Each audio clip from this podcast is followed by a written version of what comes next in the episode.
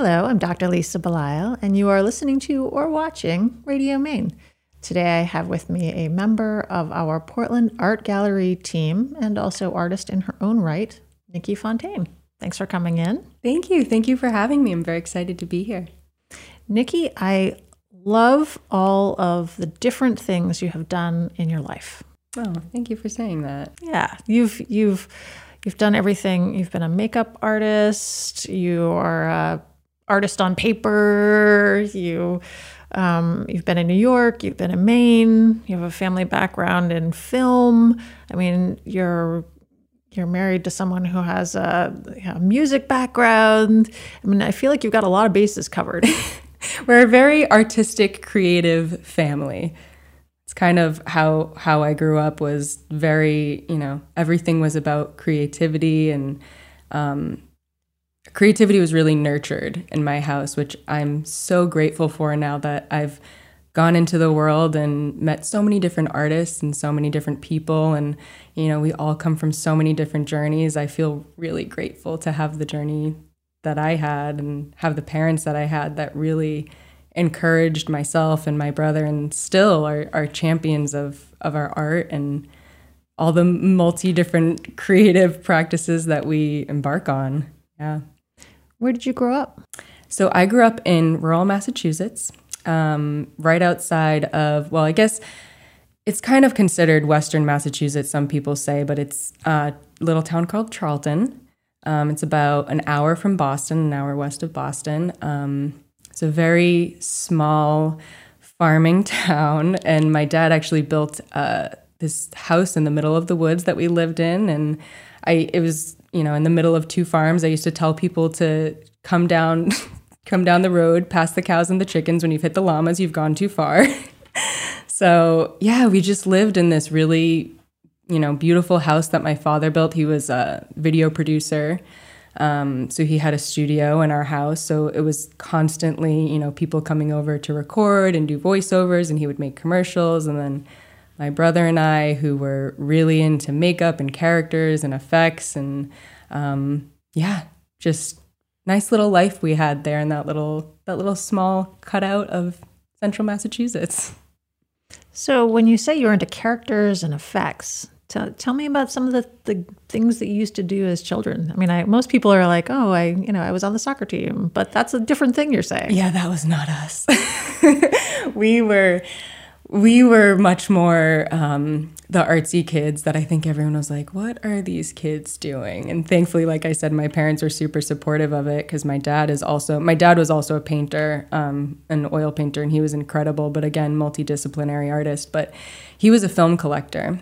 So from a young age, my brother and I, Mike, we, we were really exposed to film. So we loved watching how these characters transformed and created themselves, and we loved watching the behind the scenes. And when my brother was around four years old, my dad showed him Michael Jackson's Thriller, which he got a you know a lot of flack for later in life because it's a little bit of a scary video, and he was a four year old. but Mike loved it, and he just constantly wanted to make himself up into these monsters. And I was really enthralled by, you know, Lauren Bacall and Marilyn Monroe and Audrey Hepburn and all of these beautiful women that I would see in my dad's films and how they would make themselves up and make themselves into these amazing characters. So I always wanted to do the beauty side of it.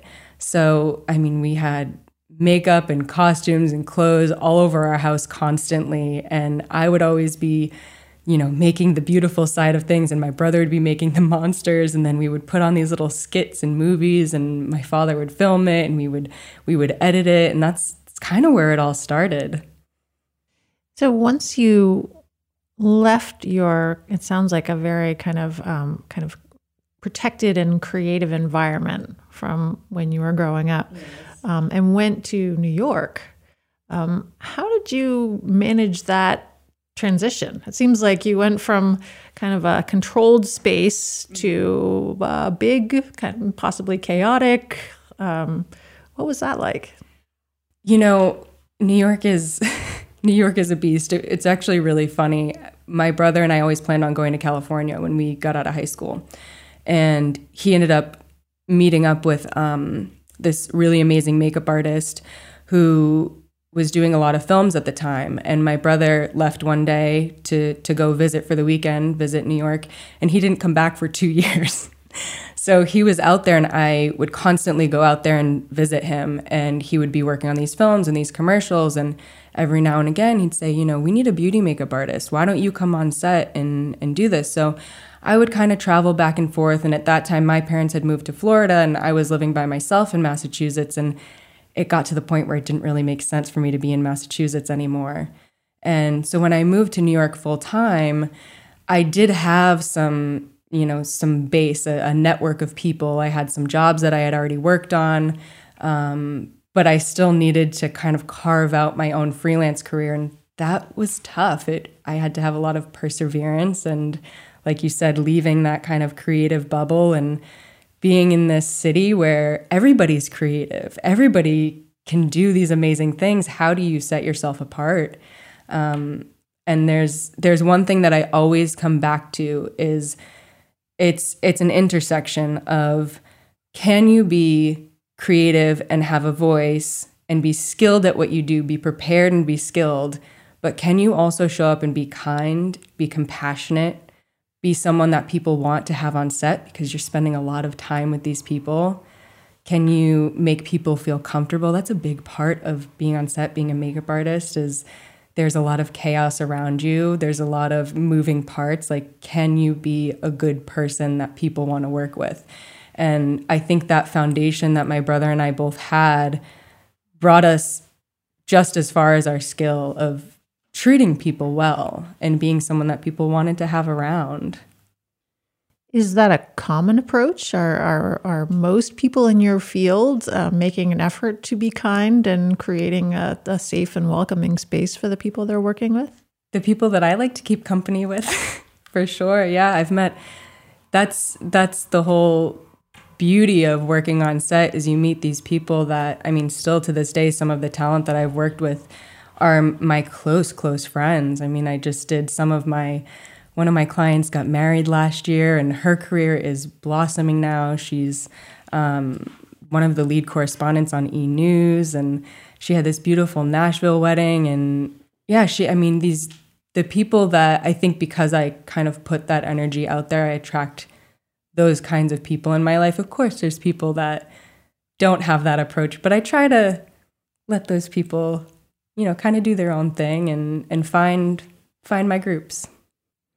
Yeah, that's a really that's a really important thing to to know that everybody has the right to be who they are, but the people that you prefer to have in your sphere that make you who you are, to some extent, they're the ones that you're going to choose and you're going to have them be a certain way. Yeah, the people that, you know, helped me because there was a lot of people that helped me get to the position that I was in. I had an amazing mentor, um, makeup artist. Uh, his name is Dick Smith. He's kind of credited as being the godfather of makeup. Um, my brother, when he was 10 years old, really wanted to call Dick Smith and ask him about movie makeup and monster makeup. And my dad had said, you know, if you if you get an A on your math test, you can call.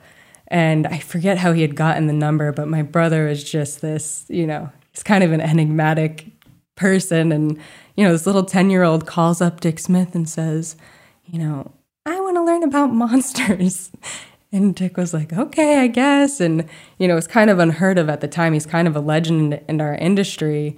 But he really loved us and took us under his wing and taught my brother all about monsters and how to make make monsters in movies, but he was also a beauty makeup artist, and he was credited with uh, creating Audrey Hepburn's iconic eyebrows.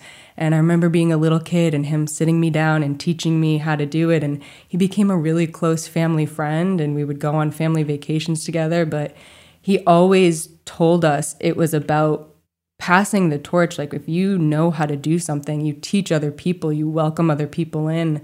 And between him and then Mike Marino, who's the owner of Prosthetic Renaissance um, in New York City, who he was another one that is still is like a brother to me. He took Mike and I under his wing and really like gave us the opportunity to work on these bigger jobs and took us really took us in and just all of these people that I've had along the way that have been kind and compassionate and champions of of my art and my creativity and I've been really fortunate to find that and I I try to also, you know, live that way and do that and think about, you know, the other people that I'm around and am I putting out that kind of kindness as well?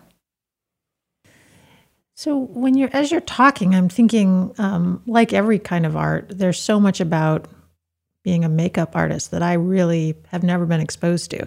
So what you're saying is that beauty makeup and being a beauty makeup artist is sort of one part of the field. Sounds like maybe I don't know monsters effects. Is that special effects? Special yes. effects. That's another very specific um, place. What what are other types of specialties within makeup? Well, I think it's very it it can be very nuanced, you know, or it can be I think those are kind of the two the two main categories of, you know, are you doing beauty? Are you doing glam? Are you doing editorial? Are you doing TV?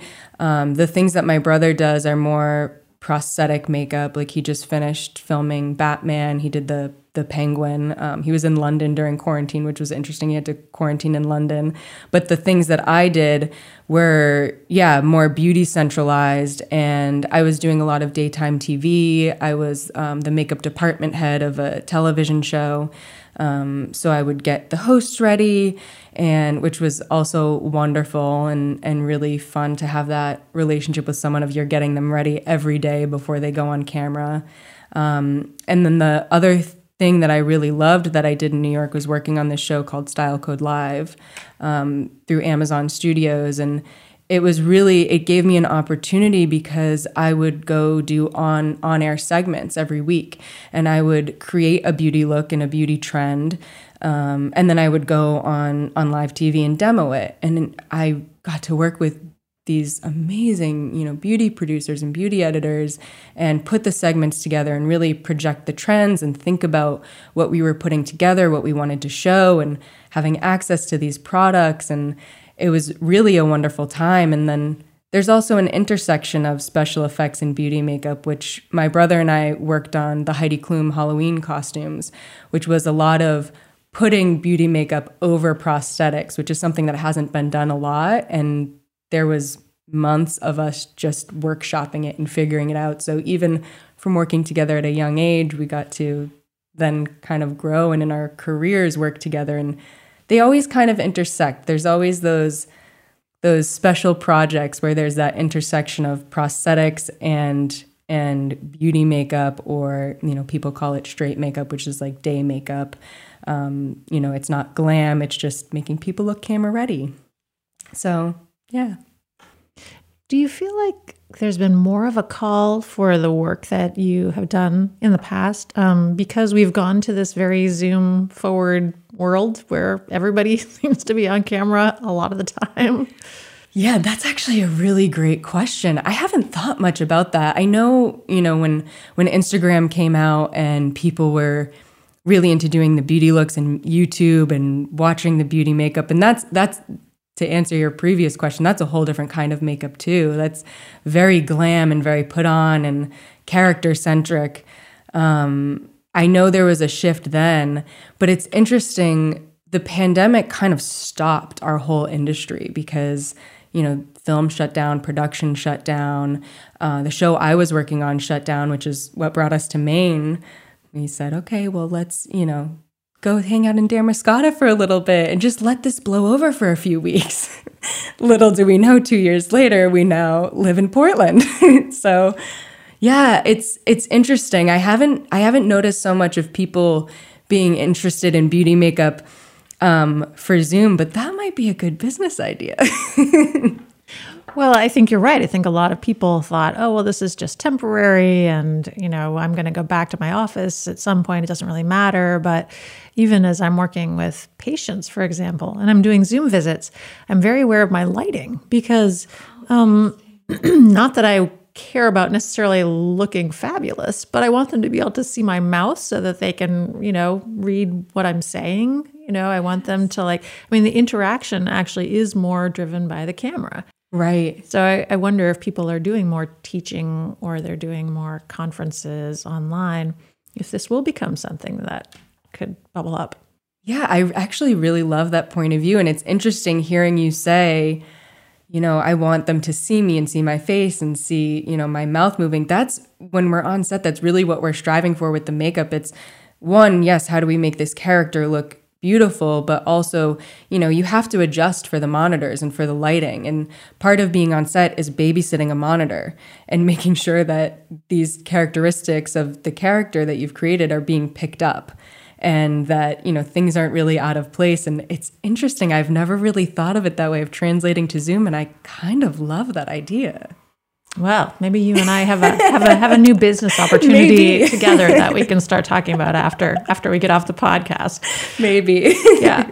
I mean, I think what you're describing is really fascinating to me because um, I, I, know for having worked on you know a radio show, a podcast, um, televised work, that there there's a lot that goes into it. I mean, there's the clothes that you can wear, you know, the patterns, the colors, there's how your expressions come across. There's you and I were talking about Zoom conversations and not talking over one another.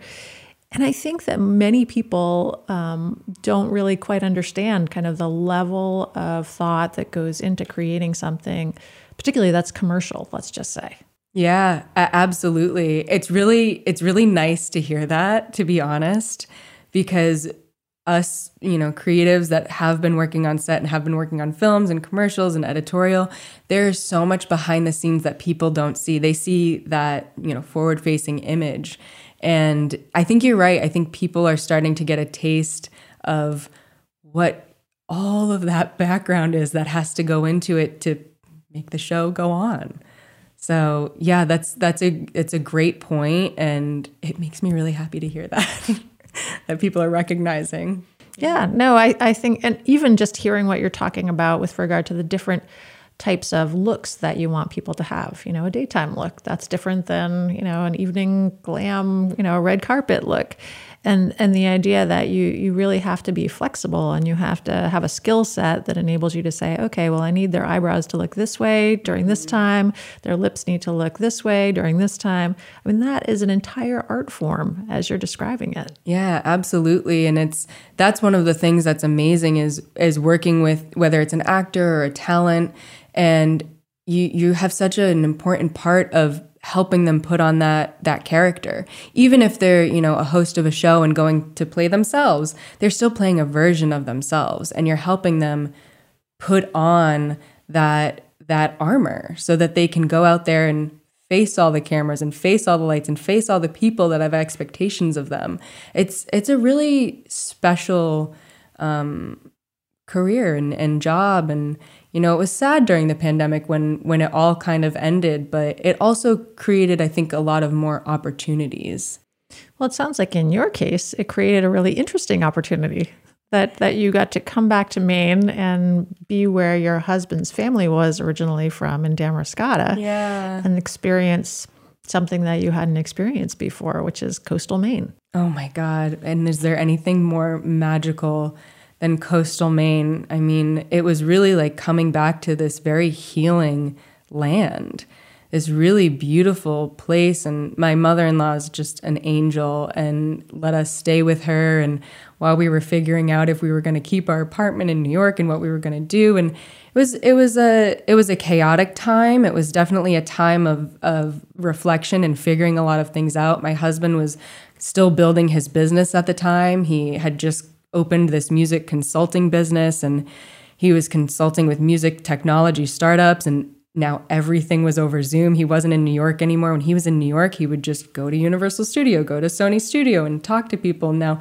everything was over Zoom and he's sitting in his, you know, childhood bedroom zooming with, you know, these people from Sony and trying to figure it out and you know, I was also in his childhood bedroom with this little desk trying to paint trying to take I, I took every class that i could at the art students league of new york who you know thank god for technology went went virtual and they had zoom classes and i had this time on my hands and i i figured i'm just going to go for it. I've always loved art it was always something that even when I was in New York, I would bring my sketch pad on set and I would draw and people would come over and say, "What are you what are you working on? What are you doing?" because there's a lot of downtime on set and people would take interest in it and I loved hearing what they saw and what they thought when they looked at my work and I took that that little that little voice that I had inside me and that that little thing of like I really enjoy this and I really like this and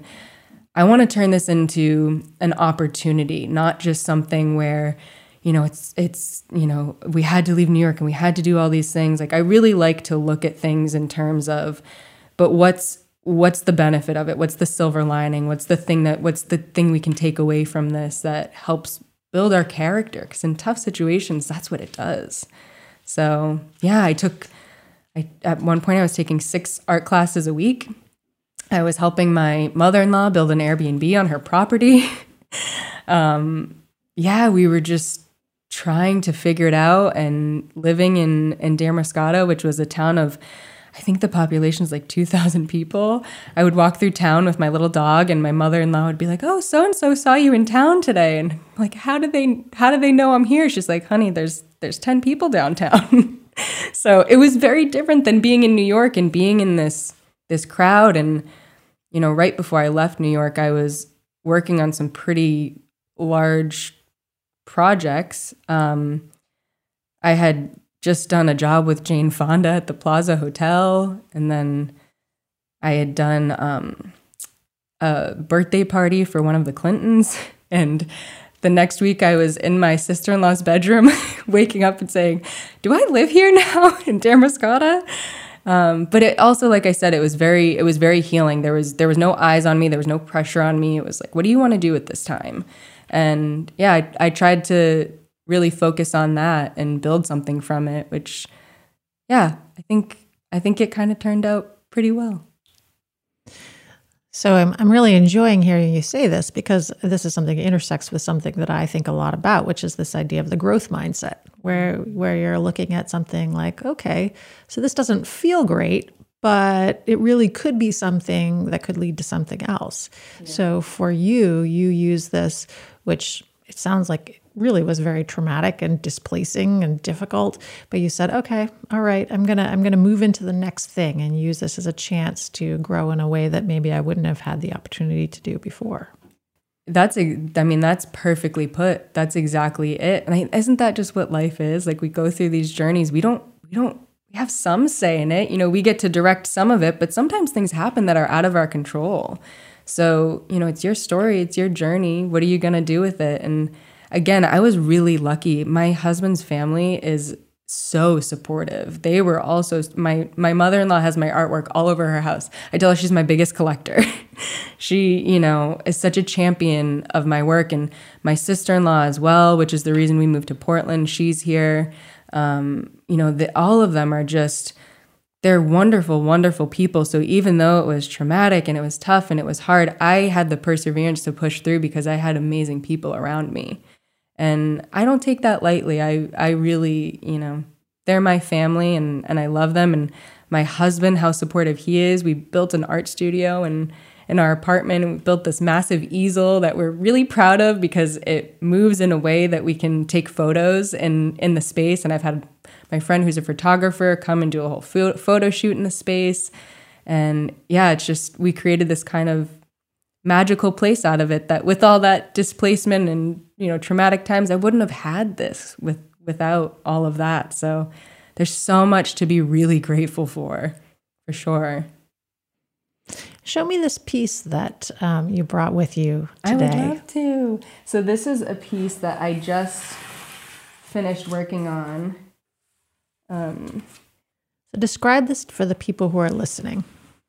so this is a an illustration. This is um, a work on cotton paper, which, if you're not an artist, is kind of hard to describe, but it's very satisfying to work on cotton paper because it has this very velvety texture. But this is, I guess, the the materials are water soluble graphite, which is like a graphite that you paint with, um, and gouache and watercolor. And the theme of this was shedding and renewal and rebirth. And I wanted a lot of my artwork mirrors the cycles that we go through in life, uh, just like the cycles of nature. And I really wanted to showcase this this female who is, you know, empowered and she's she's shedding this this skin and she's she has all of these beautiful symbols around her. The butterfly is real or moth or you know it, it's it's really about transformation and rebirth as is the snake that's kind of wrapped around her almost almost covering her eyes and securing her. Um, and then this very confident forward facing female. And a lot of my illustrations are are kind of from I guess I'll put put it down are kind of from my point of view as as a woman um, going through life and just experiencing and uh, I use a lot of female portraiture to kind of convey that.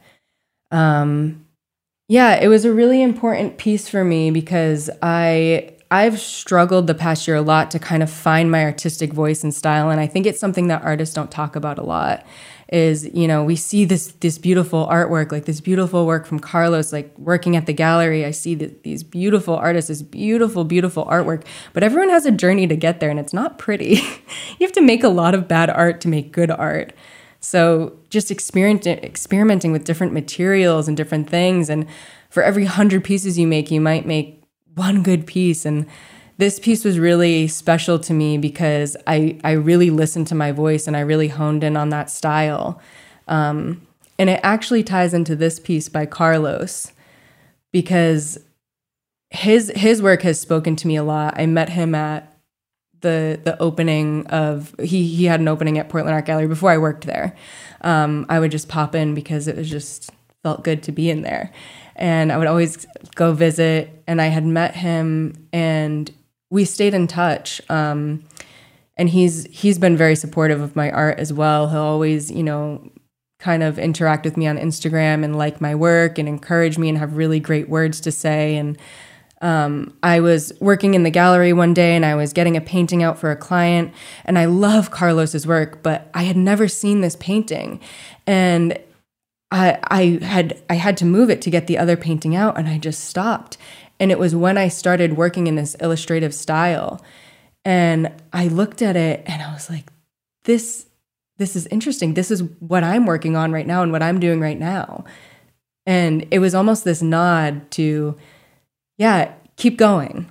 Keep going with that. Like keep keep finding your voice, keep honing that. And this is the second piece I've created in that in that kind of illustrative style and it's blissful to work on and it feels amazing and when you hone in on that as an artist, it feels really good. It feels really great. So, yeah, both pieces are are important in different ways. And having talked to a lot of the Portland Art Gallery artists, um, there there doesn't tend to be there don't there there aren't as many people who are doing figurative work. Yeah. As say more abstract. There's um, and and I love the range, but I think figurative work is so it, it really creates a specificity. I think sometimes that that people um, are attracted to or maybe not. Oh, that's such a great point. That's such a great way to put it. And it's something that I think about a lot because a lot of the classes that I took at the Art Students League, portraiture is trying to capture someone's features and make it look like them. And that's not what I'm trying to do. And I don't think that's what Carlos is trying to do either. We're trying to give you a feeling of what this energy of this woman feels like. And that's very hard to do. And I think there's specific ways to do it. Like specifically for that piece, I chose to have it almost like a bust.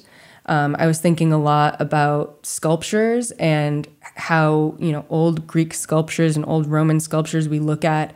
Um, they they signify beauty, they signify femininity, but they're not the whole person. They're the bust and there's there's this feeling that you get from that and it's such a good point to say that people look at portraiture and you know sometimes people don't want a specific person you know in their house staring at them. But if it's a feeling that they get from that person, it's very different.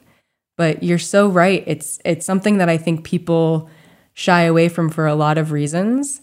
Um, and it's one of the things I also love about our gallery is the range of work. And it's I love when people come in and say, "You have such a range here," because we do. We have such such a vast uh, different subjects that people cover. And we do have people that do figurative work in such a in such a beautiful stylized way where you know you do want her hanging in her house. You don't necessarily recognize her as someone that you specifically know but with her hair tied up and and the accents that he, he puts with the little penguin here with the cherry and the dragonfly there's so much there's so much more to it that it gives you such a feeling you also brought some pieces that are kind of almost look like studies. I'm not sure if that's the way that they're intended. That's, yes, absolutely. Um, but they're very um, they're very beautiful, each in their own way. Yeah. Tell me about these. Thank you for saying that. I so I do a lot of studies. Um, one of my mentors at the Art Students League was really big on us doing studies before we did a big piece. And before I work on a big piece, um, I do I do a lot of studies. I do a lot of figuring out my color palette, figuring out what little elements will look like. And sometimes the studies end up being sweet on their own. They end up being kind of like this this little adornment. So these are two pieces that I actually have in my studio. I can't part with them yet. They should be for sale, but I just can't. I love having them in my studio. They're studies that I did that make me feel really happy, and I've added both of these elements into bigger bigger pieces. Um, these are oil paintings, which is another medium I, I really enjoy.